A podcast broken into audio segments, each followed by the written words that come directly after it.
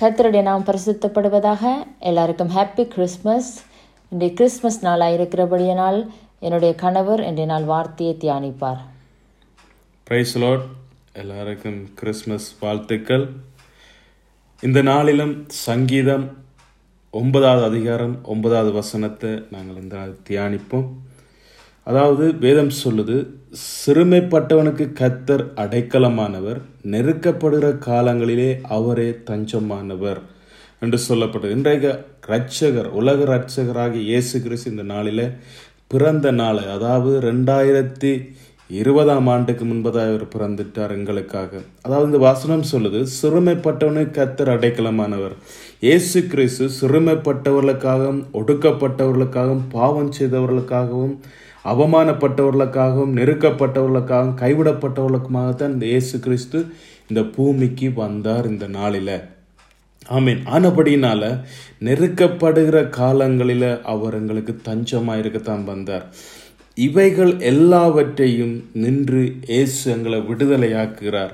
நாங்கள் அவரை தேடும் பொழுது பத்தாவது வசனம் சொல்லுது கத்தாவே உம்மை தேடுகிறவர்களை நீர் கைவிடுகிறதில்லை.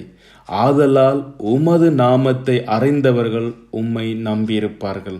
அப்ப இந்த சிரமப்பட்டவர்கள் ஒடுக்கப்பட்டவர்கள் பாவம் செய்தவர்கள் அவமானப்பட்டு நெருக்கப்பட்ட கைவிடப்பட்ட யாவரும் இயேசுவை தேடும் பொழுது அங்கே ஒரு விடுதலை உண்டாகும். ஆமேன்.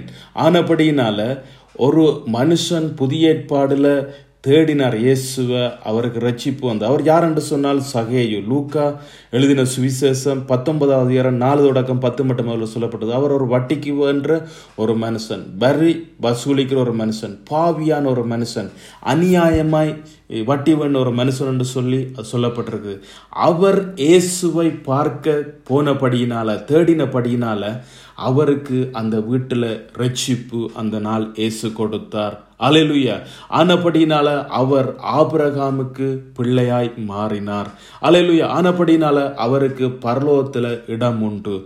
ஆமேன். ஆண்டவராய் இயேசு கிறிஸ்து பிறந்த நாளில் நாங்களும் எங்களுடைய குறை குற்றங்களை ஒப்பு கொடுத்து நாங்களும் இந்த நாளில் மனம் திரும்புவோமானால் கத்தர் எங்களை ரட்சிக்க வல்லமை உள்ளவராக இருக்கிறார் அவர் ரட்சகர் உலகத்துக்கு ரட்சிப்பை கொடுக்க வந்தவர் இந்த நாளில் எங்களுக்கும் ரட்சிப்பை தருவார் என்று சொல்லி நாங்கள் விசுவாசம் உள்ளவர்களாய் அவரை தேடும் பொழுது நாங்களும் ரட்சிக்கப்படுவோம். கத்தர் தாமே உங்களை நிறைவாய் ஆசீர்வதிப்பாராக. ஆமேன்.